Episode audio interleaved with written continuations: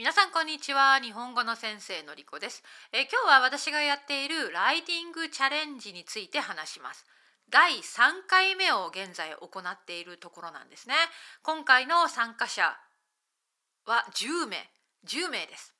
えー、ポッドキャストでね大々的にこの参加者を募集しなかったんですね。もしかしたら、えー、私も参加したかったのにという人がいるかもしれませんが今回私のコミュニティえー、 Japanese Together と Patreon とあと私のニュースレターを購読してくれている方だけにチャレンジをしますよ。よかったらコースを買ってください。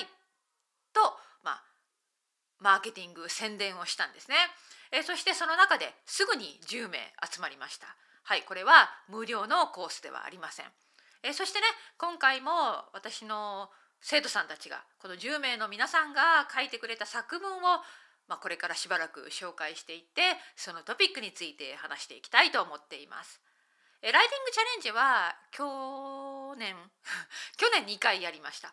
で今回春のライティングチャレンジが今で次は多分秋ぐらいかなと思っています。さて最初のトピックはですねネバネバぬるぬるしているもの何ですか皆さんネバネバぬるぬるしているものは何でしょうか？はい納豆です。納豆。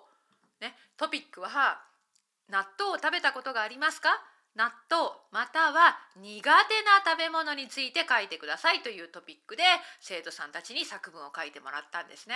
えまず1人目この方はですねカナダの生徒さんで今までのライティングチャレンジ全てに参加してくれている。多分書くのが好きな方かな？はいその方の作文を読みたいと思います。私は納豆が大好きだけれども実は食べる時ちょっと恥ずかしいです。納豆はぬるぬるしているのであまりきれいに食べられないからです。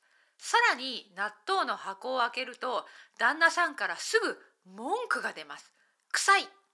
なんでそんなに臭いものが好き？とよく言います。なので納豆を食べたかったら一番いい時は旦那さんがまだ起きていない時か？家を出ている時です。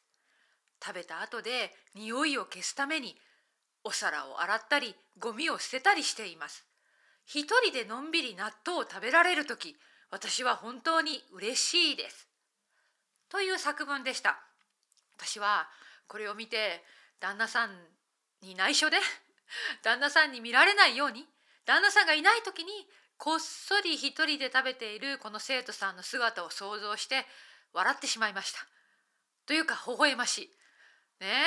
えー これは問題ですね。ね？家族でやっぱ匂いがある食べ物ですから他の人が嫌いだったらね食べにくいですよね。私は自分の実家、まあ、両親のことを思い出したんですね。私はまあ日本で4人家族父母私妹。ね、で父以外はみんな納豆が好きなんですね。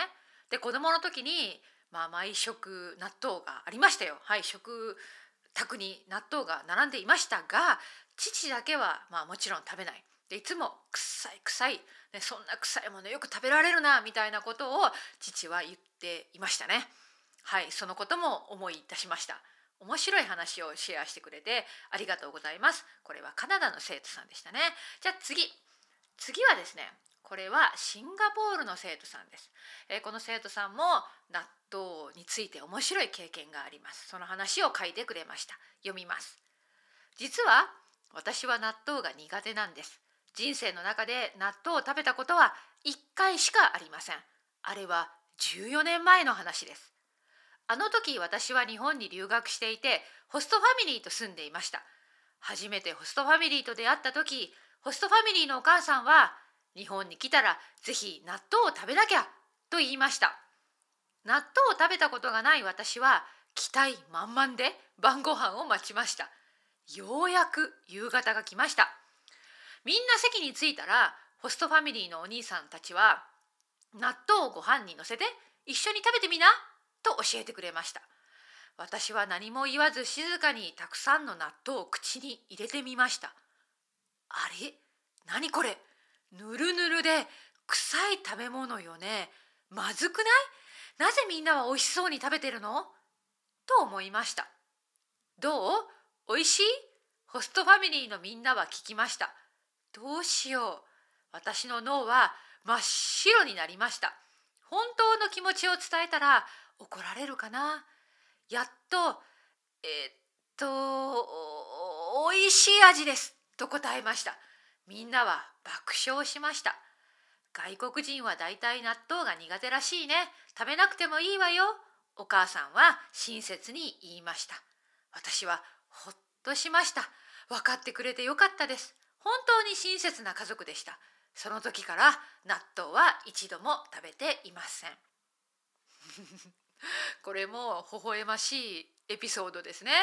ね、ちょっとまずいって正直に言えなかったんですね。だから頑張って口に入れたし美味しいって言ってみたけどホストファミリーの皆さんは分かってくれていました。うんいいんですよ。ねまずい食べ物はまずいと言ってもいいんです皆さん。はいということでネバネバぬるぬるの納豆についてまたは苦手な食べ物。皆さん苦手な食べ物あるでしょ？それについて教えてください。今日はここまでです。